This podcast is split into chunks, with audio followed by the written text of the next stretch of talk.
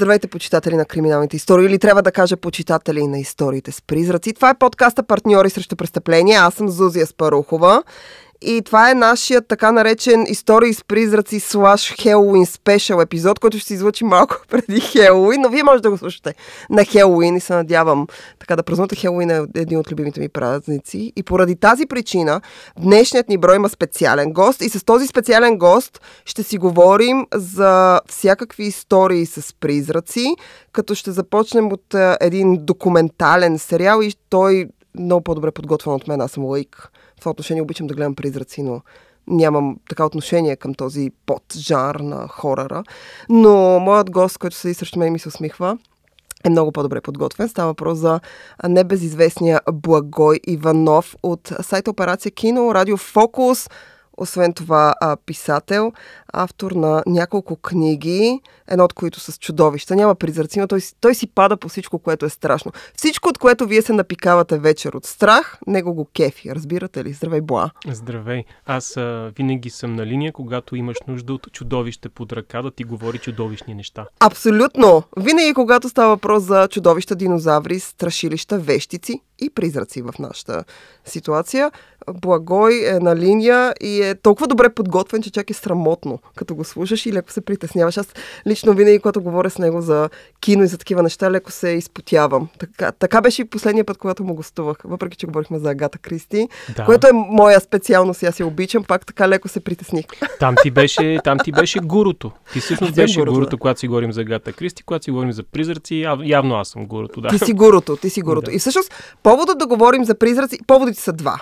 Първият е, че Хелуин предстои и когато говорим за Хелуин няма нещо по-готино от това да говорим за призраци. хорър историите, поне за мен, а, като почитател на мистериите, изобщо на криминалните истории, хорър жара и специално призрачния жар винаги заключва в себе си мистерия. Винаги има нещо, което искаш да разбереш, защо този призрак преследва тези хора или защо този призрак обладава други хора и прочие и прочие. Това е единия повод, Хелуин и изобщо страшните истории с призраци. И а, втория повод е един сериал, който вече тече по Investigation Discovery. Ние имахме възможност да гледаме първите два епизода целия хората могат да го гледат. Той се излъчва регулярно и е започва от 7 октомври. И а, всъщност той се казва Призраците на Морган, от Морган Сити, извинявам се, не на, от Морган Сити, който разказва за тук това е моето смешно. Сега ти си малко... Аз съм много скептик в това отношение. Ти си малко по-широко скроен от мен, когато говорим за тези неща. Но той разказва за трима, и го слагам това в кавички, следващата дума, паранормални детективи. Аз не знам какво са паранормални детективи. И ние обсъждахме преди записи дали това е Дърк Джентли. Ти казвам, Дърк, Дърк Джентли всъщност е комедия. Ам, на Дъглас Адамс книга, препоръчвам я. И, ам, и всъщност те са трима паранормални детективи, от които двама мъже, те са детективи, и една жена, която е медиум, които общуват с... А, тя общува с мъртвите и те всъщност разследват паранормални престъпления, като в първия ставаше въпрос за призрака на жена, която е обвинена в убийство, а втория епизод ставаше въпрос за полтергайст и а, не знам на теб дали ти прилича, но мен много ми напомняше като визия, за да хората не се стреснат. То е малко с такава визия на вещицата от Blair Witch, Blair Witch, да, как беше името на филма? Проклятието Блер. Проклятието Блер ли го бяха превели? Да. Тъй като Проклятието Блер имаше за цел да имитира такъв беше филма, сега той не е точно с призраци, е по-скоро с вещица, но той имаше за цел да имитира реална история, т.е. да имитира документалистика. А, ние имахме, аз изпомням рекламата му кампания, имахме разлепени постери на тримата изчезнали студенти и прочие, и прочие, които отиват да снимат а, тази вещица от Блеер.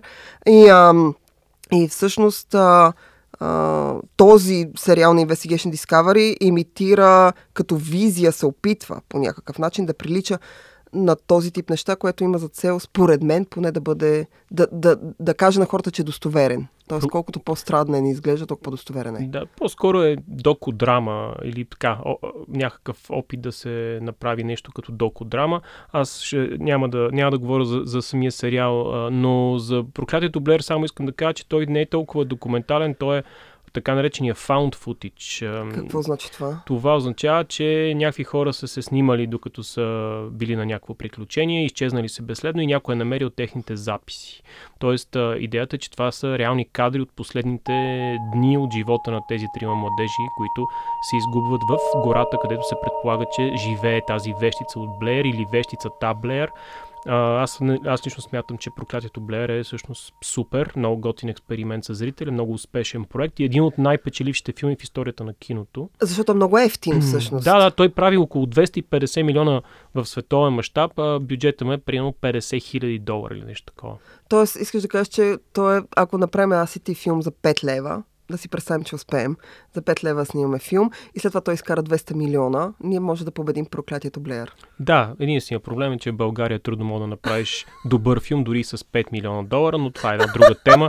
А иначе относно това да си говориш с мъртвите, аз ти казваш, че си скептик, пък аз съм широко скроен. Аз съм крайен скептик да вярваш в... Но ти, тъй като си почитател на жанра, аз го казвам, защото си почитател на жанра и в някакъв, може би, художествен аспект, ам, ти си по-склонен да приемаш тази условност, която жанра носи. Е, това въжи за всяко жанрово изкуство. Аз харесвам Годзила, но не вярвам в а, някакви мутирали динозаври. Обаче а, призраците са 100% суеверие. В реалността нямам никакви доказателства, че такова нещо има. И ако някой претендира, че говори с мъртвите, най-вероятно в не е призраците с... от Морган Сити едната дама претендираше. Е, може би трябва да отида да се прегледа. Обаче, всъщност то проблема, проблема, както каза Майкъл Шърмър, проблем не е това, че се опитваш да говориш с мъртвите. Това е много лесно. Проблема е, ако очакваш да ти отговорят. Ма те отговаряха. да, да, за сигурен съм, че отговаряха. Да. А, мисълта ми е, че когато говорим за интерпретация чрез художествена измислица на каквото и да е суеверие, на каквато и да е, каквато и да е фантастичност, всичко е окей. Смисъл, Властелина на пръстените е 100% ирационален и ненаучен филм и въпреки това е превъзходен филм. Нали? Фентазито няма научна обосновка и ако ти вярваш, че има а, някакви там магиосници, проклятия, магически пръстени, нали, значи не си пораснал. И това въжи за абсолютно всяко жанрово изкуство без изключение. Добре, искам да те попитам преди да минем към а, филмовите предложения, които ти си подготвил, които включват призраци, духове и прочие неща, свързани, свързани с жанра. А, защ... На какво според теб се дължи любопитството на хората по тази тема. Ето, този документален сериал, който ни използваме като основа за да говорим по темата и да направим Halloween спешъл, е точно такъв. Той борави с тези инструменти. С, от една страна суеверието на хората, от друга страна той имитира, в смисъл, той показва някакви, опитва се да показва някакви реалистични кадри на разговори с призраци, има някакви устройства. На мен малко ми напомняше на Ghostbusters, но в такъв по, как да кажа, по-друг не толкова комедиен вариант, нали, много по-сериозно. Едни хора, те пътуват с един ван, като в Скубиду, и, а, и отиват от град в град и разследват някакви паранормални. хората, които са жертви на тези паранормални престъпления, защото има престъпления тук, ам, а, им разказва тази история и те всички си вярват. И аз ам, отново като истински скептик, когато говорим за документалистика, си казах, окей, на какво се дължи това увлечение на хората да вярват и да пренасят тази художествена така измислица в някаква реалност. А, нали знаеш защо героите от Скуби-Ду постоянно виждат всякакви чудовища и свръхестествени същества? Нали, теорията е, че всички са на разнообразен вид наркотици и, и това е причината. А иначе... Ако... Съсипа ми детството. Ами, аз много харесвах Скуби-Ду като малък. Аз обичах Скуби-Ду. И честно казано, може би точно заради тази хипотеза го харесвам, защото е много изтрещяло нещо. Но а, когато въпросът е доста основателен, защо се интересуваме и се привличаме от истории за паранормалното. Между другото, паранормални детективи, поне ще опита какво подявалите. Това паранормално означава ненормално, нали, обратното на нормално. Те може просто ненормални детективи, не знам. А, истината е, че хората имат нужда да вярват в нещо отвъд, защото най-малкото ги е страх от смъртта, на първо място, може би, и от друга страна, защото съществува един друг много силен страх, това, че ние не просто губим близките си в някакъв момент или те губят нас, ами че ги губим за винаги. Ние, ние не искаме това да е така. Тоест, според мен, вярата в привидения, в отвъдно, в всякакви такива неща м- са не, нищо повече от wishful thinking, така нареченото пожелателно мислене. И това е, според мен, начин ние да съхраним здравия си разум, защото, колкото и да е парадоксално, тъй като е ирационално това, този инстинкт да вярваме в в странни и абсолютно необясними метафизики, които нямат доказателства.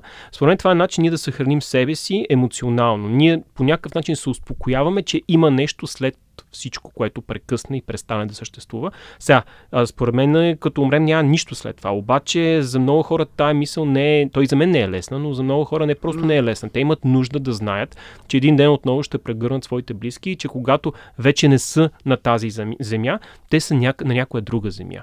И според мен оттам идва и цялата тая поредица от интерпретации на това суеверие да вярваме в отвъдното. Призраците са само един от тези аспекти и смятам, че една от причините призраците да са толкова чест гост в киното и в литературата е защото изначално хората са свикнали да възприемат света като едно изключително а, несправедливо място.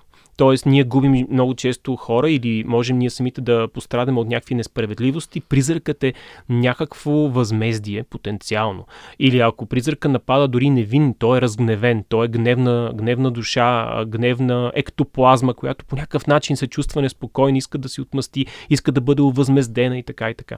И това го има и, в, и в, на запад и на, и на изток. Нали? В някои случаи призрака може да е някаква еманация на злото в нас, нашата тъмна половина, която по някакъв начин е останала като някакъв, някакъв токсин, който се а, запецнал е между двата свята и продължава да витае. От друга страна може и да е точно това, тази съвест и тази този опит, това желание, стремеж, надежда дори, ние да бъдем увъзмездени, ако някой ни е убил и този някой не е в затвора и призрака присъства, за да може да обитава къща или място или, да, или дори да се вселява в човек, за да изобличи своя а, убиец.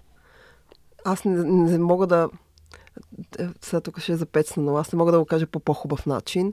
И в този смисъл, ако всичко, което тук ще Благой каза, което даже не искам да повтарям, просто се съгласявам с него, защото казвам по абсолютно перфектно. Ако това е вашето нещо, призраците, призраците от Морган Сити може да гледате. А сега ние продължаваме с твоите кинопредложения, да. защото, както казах, Благо е изключителен почитател на жара и може да ви даде наистина най-the juicy part да. се казва, от киното в този жанр.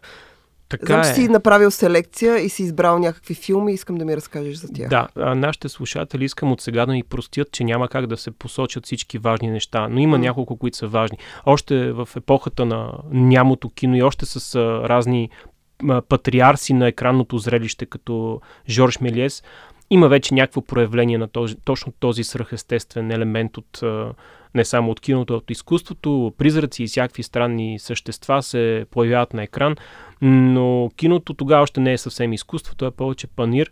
И вече през 20-те, 30-те, 40-те започва това нещо да става малко по-устойчиво и малко, малко по-често да се случва. И според мен призраците са един от най-ефикасните начини ние да успеем по, да, да общуваме помежду си или дори с вътрешното си аз, защото призрака е една неспокойна душа, както казах, и една съвест. И според мен, чрез призрачния жанр много добре могат да се направят изключителни така наречените character studies, филми, в които всъщност човешкият образ, човешкият елемент е направена, му една дисекция и емоционална, и, психологи, и психологическа, дори и екзистенциална. И призрака е един такъв генератор на напрежение, който всъщност помага чрез някакви вибрации да излезат на повърхността чисто човешки а, недостатъци или предимства. А, един от най- най- паметните, едно от, най- едно от най-паметните произведения, то е на Хенри Джеймс, казва се Примката на призрака. Това е произведение писано в края на викторианската епоха. Тоест, когато Хенри Джеймс пише Примката на призрака, който е една много, много приятна новела, всъщност тогава има страшно много произведения, свързани с призраци. Той иска да се, да се впише в този тренд, в тази тенденция. И всъщност Примката на призрака е нещо, което препоръчам. Той е, той е претворявано на екран много пъти, но има един много важен филм, който се появява в началото на 60-те и е дело на, на Джак Клейтън, казва се Невинните, The Innocents. Едно от любопитните неща е, че всъщност този филм Невинните е адаптация по пиеса, която адаптира Хенри Джеймс адаптира. Тоест адаптация на адаптацията на адаптацията. Точно така. А един от хората, които са писали сценария на въпросния филм The Innocents е самият Труман Капоти Innocence е много добър пример за това, че ние не сме 100% сигурни има ли призрак. И това и в, в новелата го има. Ние просто знаем, че главният герой вярва, че има нещо. И чрез неговата психоза ние всъщност успяваме да разберем повече за самия него. И според мен примката на призрака, респективно филма The Innocence, по-късно е интерпретиран в много други филми, включително The Haunting of Bly Manor на Майк Фланаган. Това, според мен, са много добри интерпретации на Хенри Джеймс, които просто показват един character study. Аз исках да те питам, тъй като ти спомена викторианската епоха, след което порасването на киното 20-те, 30-те, 40-те години. Всъщност това е един период и когато говорихме с теб за Агата Кристи преди време по Радио Фокус, е, това беше споменато като елемент. Това е периода в а, човешката история, в която много хора се увличат по така спиритуални идеи. И голяма част от творчеството на автори, включително и автори като Агата Кристи Артър Конан Дойл, нали, криминални автори, които се занимават с логика и човешки характер, тази нишка леко се прокрадва. Ние тогава говорихме за призраци в Венеция, в която Кенет Бран е вкарал много от това, но всъщност изобщо целият период в а, литературата и в киното така много се занимава с, а, с тези истории, спиритуалното и извънземното, ще я кажа. Тогава няма извънземни, или поне хората не ги наричат така. Но с а, призраци, духове и изобщо, че има нещо отвъд нас, което идва да ни, както ти каза, което идва да ни преследва и по някакъв начин да а, поиска възмездие от нас, нали, за себе си. Точно така. Той е Артър Конан Дол в а, историята говорите за Шерлок Холмс, Холмс е строго рационален. Строго да. рационален като, като автор, като отношение. Самите истории са такива.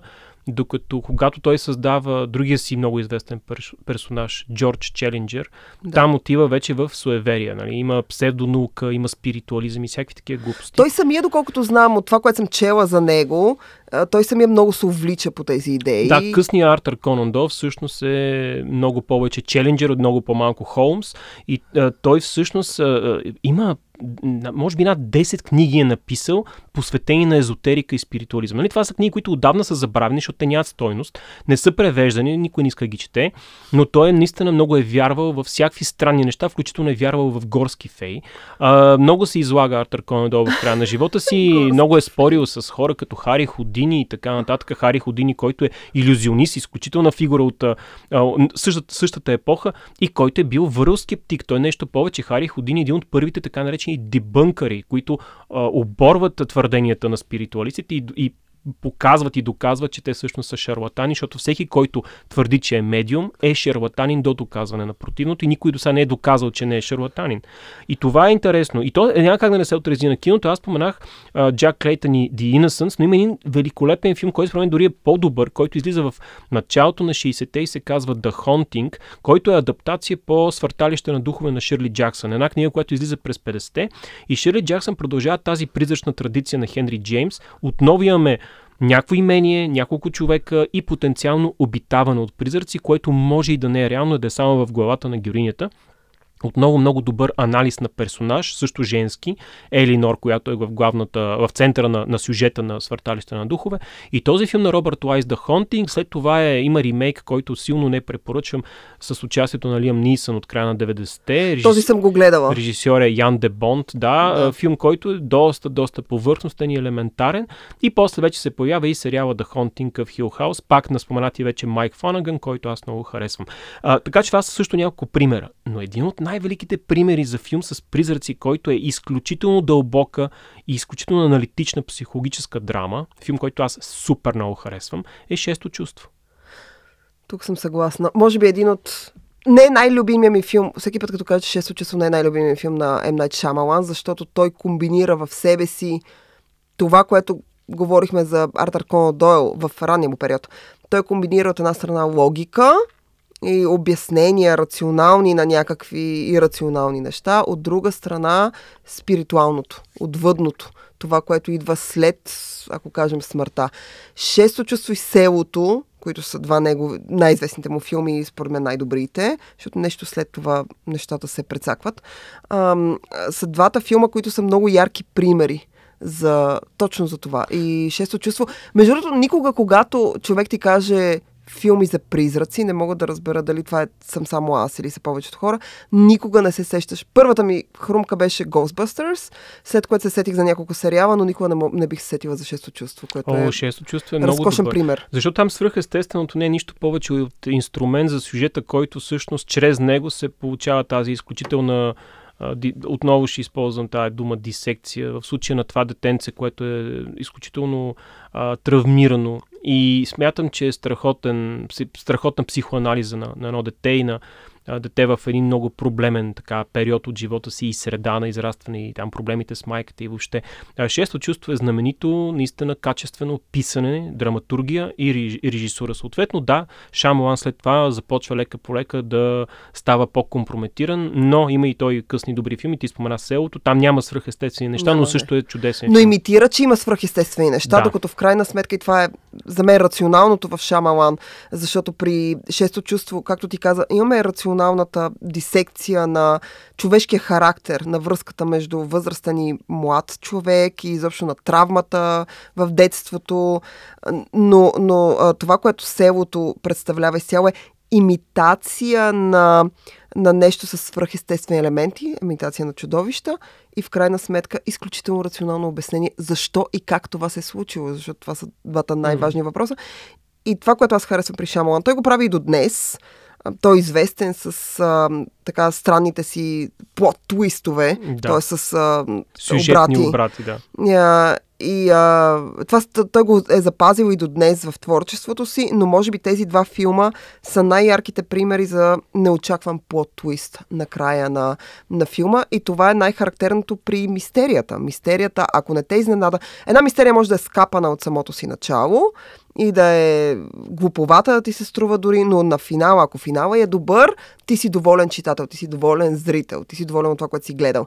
Ако се окаже много просто обяснението или ти си го познал, ти винаги си недоволен, независимо колко добре конструирана е една мистерия преди това.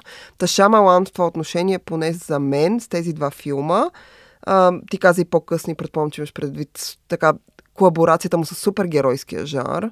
А, той има два филма, които са имитират супергерои и изобщо идеята за свръхчовека. Е, не, реално е трилогия, но да, да. Трилогия, но само два стават. да, така е, само два. Няма да говорим за стъкления, което е ужасен Само филм. това става, да. А, понеже говорихме за Ширли Джаксън, Да. 60-те и така. А, всъщност Стивън Кинг е силно повлиян от Ширли Джаксън и от Свърталище на духове, когато Това създава, когато създава, когато пише Сияние. И Сияние, нали, е също един своеобразен по-късен а, вариант на историята с призраци. Сиянието е 100% история с призраци. Да. Филма на Стенли Кубрик, който излиза в началото на 80-те, е история с призраци. Мгм. След това, малко след това, Стивен Спилбърг продуцира един от най-известните филми с призраци, а именно Полтергайст, който е режисиран от Тоби Хупър, изключителен блокбастър за, за началото на 80-те. Ти спомена двете части на Ловци на духове, които пък вече са елементи хорър, да, но по-скоро комични, забавни, Да. така приповдигнати. Но няма как а, да не споменем японците и въобще Азия е много, много силна в това отношение. Азиатското кино и, призрач, и призрач, призрачното присъствие в азиатското кино е много силно. Те също са много суеверни, те също имат някакви свои традиции в, в тая сфера. Има а, два филма, които са изключително популярни, а, може би дори няма нужда да се споменават, но аз все пак държа да ги спомена, защото са филми, които са оставили нали, много сериозна следа в, а, не само в жанровото, а по принцип в киното.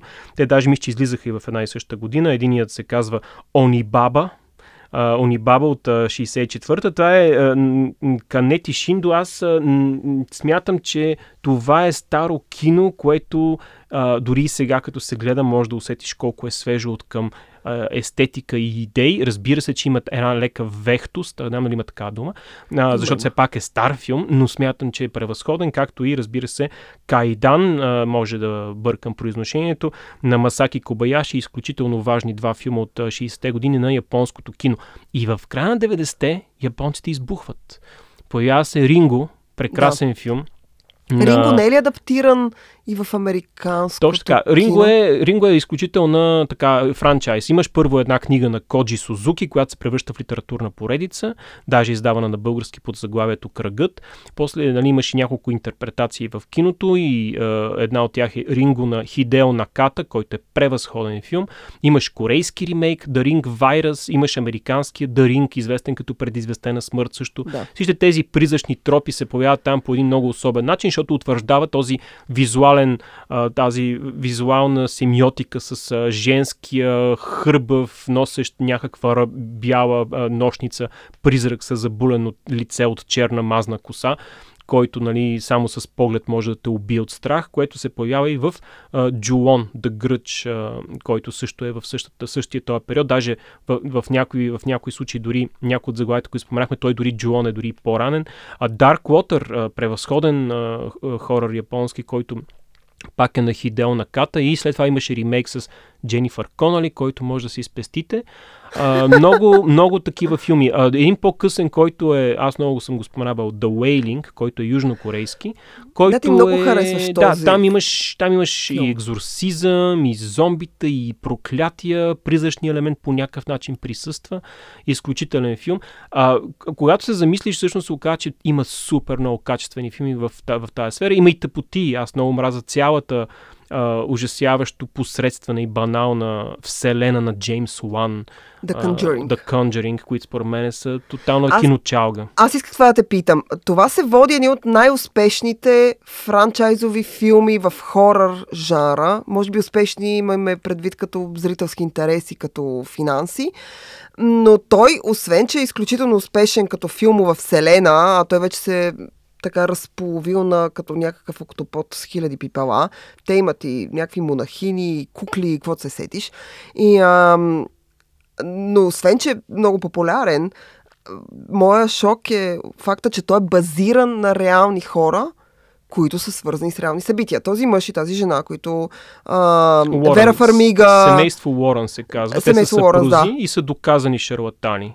т.е. те са като призраците от Морган Си, т.е. пар, те са паранормални детективи, доколкото знам. Тя е вид медиум, той е паранормален детектив, те боравят с някаква техника и а, всъщност ходят и Да. а, по места и И са, имения. Да, и подчертавам, семейство Уорън, които са в основата на цялата вселена Conjuring, а, те имат вземане даване и с една друга призрачна поредица, Ами- Amityville.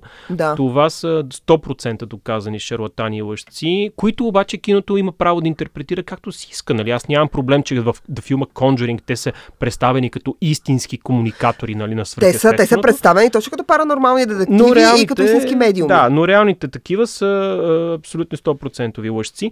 А, но, но аз не харесвам The Conjuring не защото е това, което казах за семейство Уорън, а защото просто наистина са супер елементарни и а, клиширани пак казвам, подчертано банални филми.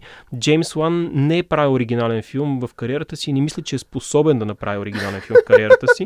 А, обаче пък а, има, има един-два примера за филми, които според мен без да са непременно оригинални, са супер въздействащи като кино. Един от най-добрите примери за история с призраци с много приятен обрат е Другите с Никол Кидман на Алехандро Аменабър. Да, съм го гледал. Той е Да. странен този филм, Ами то, е- така то, е, то е горе-долу е като шесто чувство, само Да. че е по-го, по-готически. Шесто чувство е по-градски, докато Лос Отрос е много готически филм и според мен е превъзходен филм с много силна, силен финал, много мрачен, потискащ, сдухващ финал. А, и по линия на това, че аз споменавам Лос Отрос, нали, испаноязичното кино предлага един филм а, The Orphanage, Щях да спомена и него. The Orphanage е Хуан филм. Антонио Байона, който е дебютният филм на Байона, Да. също призрачен филм. И естествено няма как да не говорим за призраци, да не споменем Гиермо Дел Торо, който прави The Devil's Backbone, който е един от по-ранните му филми и също е испаноязичен. Няма, не мога да кажа испанското заглавие на The Devil's Backbone, но това е един от филмите на Дел Торо, преди да стане по-комерциален режисьор. Той не е в лошия смисъл комерциален, преди да стане по-популярен.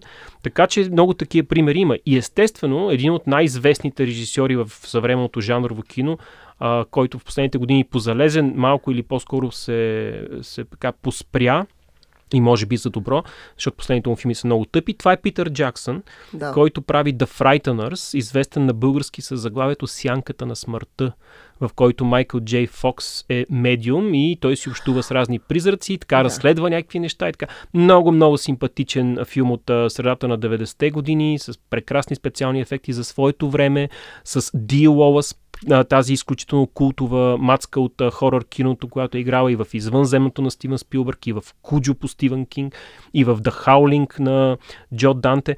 И тя играе в този филм а, злодея, което е спойлер, ма филма е стар, така че въпреки това. Може да гледате The Frighteners на Питър Джаксън, много приятна комедия на ужасите с призраци. А, е, сега ти ме припомня, аз много обичам Майкъл Джей Фокс. Много дълги години бях удовлювана в него.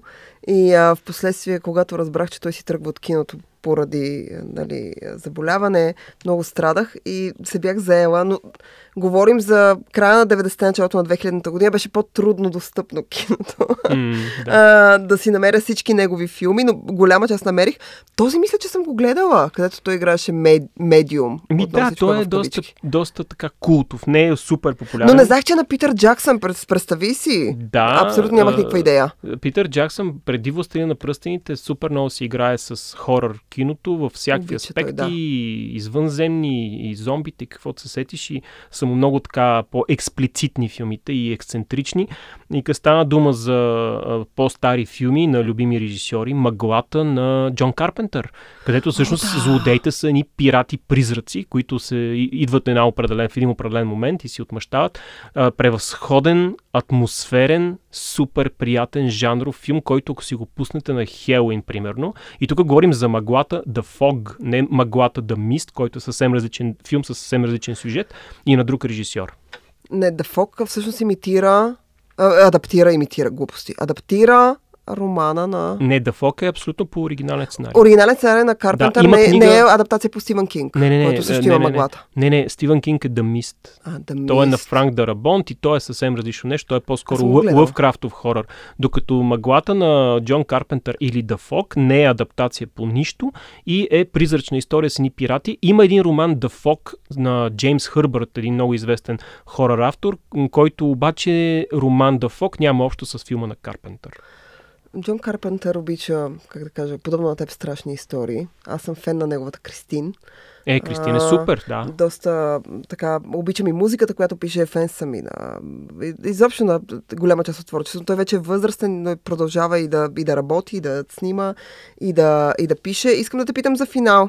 Дали ще ни кажеш още едно-две Да, предложения, за финал- за да мога да закрием този Съгласен съм. епизод. Значи, както казах, супер много ще пропуснем неща. Радвам се, че пропуснахме Insidious, защото е много тъп. Това обаче е филм на, на Джеймс Лан, така че той, той е ясно защо го пропускаме. А, Прозрачно минало на Робърт Земекис. Малко позабравен, незаслужено позабравен филм с Мишел Файфър и Харисън Форд. Хорър филм с призраци на Робърт Земекис. А, Прозрачно минало. На английски What Lies Beneath. Един тайландски, много, много приятен хорър, който се казва Shutter. Има американски ремейк, може да го пропуснете автоматично, но тайландският Shutter е чудесен. Също готин финал. И аз а, смятам, че е хубаво да препоръчам един филм, който е съвсем пресен. Казва Да. се Говори с мен, Talk to me който разказва а, историята на а, призрачно обсебване. Тоест, едновременно е филм с обсебване, нали, но не толкова от демони, макар че ние не сме сигурни какъв процент от тези призраци са призраци, а не се преструва, защото те са много добри манипулатори. Говори с мен, to Me на A24, много, много силен, малък, приятен хорър филм, който се опитва по някакъв начин да разчупи стереотипите и на филмите с екзорсизъм и с обсебване, и на филмите с призраци. И като казах екзорсизъм, аз за финал само ще кажа, че втората част, директното продължение на екзорсиста, който е адаптация по книгата Заклинателя, всъщност е по кината. И хората могат да го гледат, ако пък се интересуват от, както ти кажа, демонично обсебване. Да. Аз само харесвам екзорсиста. Харесвам За- оригиналния филм. Оригиналният заклинателят е шедьовър, сега Да. новия филм Екзорсистът Вярващият е нещо Вярващият, като ребут, защото той се води директно продължение на стария филм. Да, да. И така, да. Да, но те са... Но аз ви препоръчвам всичко, което препоръча Благой с призраците, като а, тук само ще добавя любимите ми Ghostbusters и а, може би а, Ghost, който се казва Призрак с Патрик Суейзи, Опи Голбърг, Деми Мур, а, който пък е чудесна романтична. Тук имаме романтиката с Призрака. Не знам дали си го гледал. Но Патрик Суейзи е мъртъв. Аз съм го гледал Дух. Те 20 Дух, го бяха така ли беше? Така го бяха А, Филмът превели, да. ще да е според мен готин, ако Упи Голбърг я нямаше във филма. Тя е непоносима в този филм. Как можаха да й дадат Оскар за тази тъпотия, не знам. Но Ghost Story с Руни Мара. Артхаус, Ghost Story филм.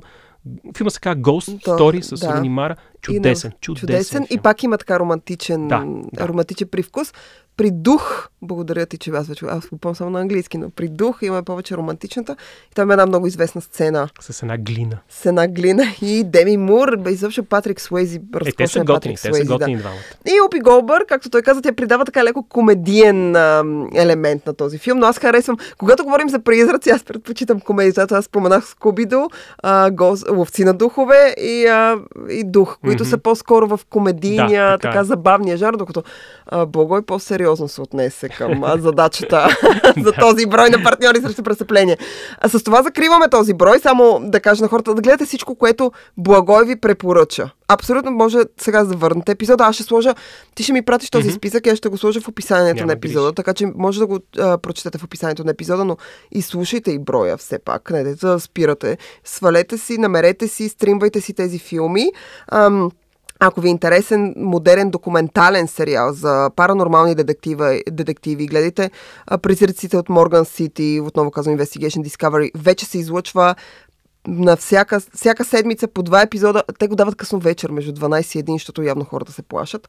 Но вие не се плашете и разбира се, маскирайте се готино. Може като призрак за, за Хелоуин. А, Буа, изключително много ти благодаря. Аз ти благодаря за поканата, беше страхотно удоволствие. И за мен беше удоволствие. Мили хора, абонирайте се за нас и ни пишете има ни в Инстаграм. Това е партньори срещу престъпление. Аз съм Зазия Спарухова. До следващия път.